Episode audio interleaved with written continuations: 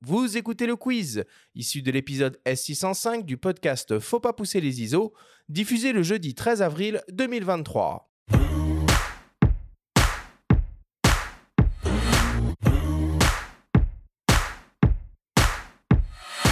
Jean-Luc, le principe du quiz est très simple. Nous avons reçu des questions de la part de nos auditeurs qu'ils t'ont posées via notre compte Instagram en lien ou non avec le sujet de cette émission. Nous en avons sélectionné quelques-unes et tu vas avoir seulement 30 secondes, et pas une de plus, pour tenter d'y répondre le plus clairement possible. Jean-Luc, as-tu bien compris la consigne? Compris. Alors c'est parfait. On attaque avec la première question qui nous vient de tudico.photo. Question bête. Et pourquoi pas directement dans l'objectif? J'ai pas assez de mains pour les jumelles. Ah, c'est une bonne remarque. En fait, les objectifs, on peut les... il existe des systèmes. On peut transformer l'objectif en lunettes en mettant un petit prisme à la sortie et un oculaire. Après, on peut choisir ses oculaires, faire varier la focale aussi. J'ai entendu Ouais. parler de ça. Tu, Alors, j'ai pas, j'ai pas d'accessoires le nom de la marque en, en tête, mais euh, ça existe. On trouve ça plutôt dans les boutiques Astro. Mortel? Ah bon, on va chercher. On le mettra euh, sur le site. Ah bah carrément. Bah, ok, Ok. donc il existe une solution pour transformer un objectif en lunettes d'observation. Très bien. Génial, euh, on arrive au bout des 30 secondes. Impeccable. Deuxième question qui nous vient de Seb01.photonature. Est-ce qu'il faut privilégier le grossissement ou la luminosité? Ah, Ça va un peu ensemble. Si on veut de la luminosité, il va falloir plutôt être euh, réservé en termes de grossissement, donc pas dépasser 8 à 10 fois. Et la luminosité, on peut aussi jouer sur le diamètre. Donc si on cherche absolument de la luminosité, on peut aller vers les jumelles plébiscitées en astro, c'est des 50 mm. 7,50 ou 10,50, je préfère 10,50. Il y a des jumelles qui sont moins en vue parce qu'elles sont plutôt euh, dans la sphère de la chasse, c'est les 56 mm. Donc on va trouver des 8,56 et des 10,56. Et ça, en termes de luminosité, il n'y a pas mieux. Ok. Troisième question qui nous vient de Clara Lifestyle.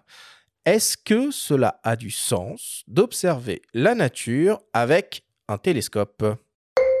Oui, et ben, excellente question, j'ai pas eu le temps de le dire, mais oui, bien sûr, mille fois oui. Et en fait, si on prend des, alors plutôt que des télescopes, des lunettes euh, pour l'astronomie, Mhm. en fait, il va y avoir des solutions qui vont être plus économiques qu'une lunette adaptée à la nature. La différence, c'est qu'on va être euh, pas étanche à l'intérieur, donc on va pas se mettre sous la pluie, et on va éviter de les faire tomber. Il n'y a pas de gainage, etc. Mais si on est sur une condition d'observation calme, on va dire, où on baroude pas, etc., on aura une solution euh, meilleure optiquement et moins chère. Quatrième question qui nous vient de Jean Folio, question auquel on a déjà un petit peu répondu dans cette émission. Je veux me faire plaisir avec un beau système d'observation. Est-ce que je pars sur des jumelles ou une longue vue? Alors j'ai tendance à dire les deux. Et euh, Ah, c'est si pas la on question, ça, hein, si, on euh. veut, si on veut marier les deux, le compromis, ça peut être les jumelles stabilisées ou les Leica duo vide en 10-15 euh, par 50. Et pourquoi pas mettre la paire de jumelles sur un pied pour avoir un peu la qualité d'observation qu'on aura dans une lunette qu'on aurait mis de toute façon sur un pied. Et les monoculaires, alors ça vaut le coup. Les petits monoculaires, on a pas. Alors il y a des petits, de y a des petits monoculaires, notamment chez Zeiss, qu'on Ouais. peut mettre derrière l'oculaire de la paire de jumelles. Donc on peut transformer la 10-42 en, en 20 par 42. Et là, pareil, on se met sur pied photo. Et bim. Et enfin, dernière question, une question qui tue, une question de mes soins.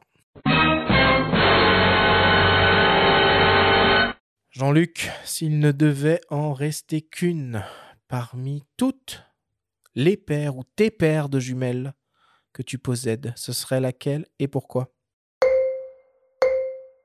Euh, bah actuellement, j'ai en prêt une euh, NL pure de Swarovski.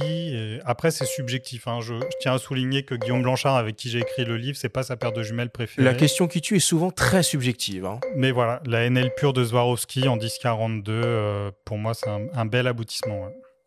Pourquoi? Euh, on, a, on a un champ extrêmement large.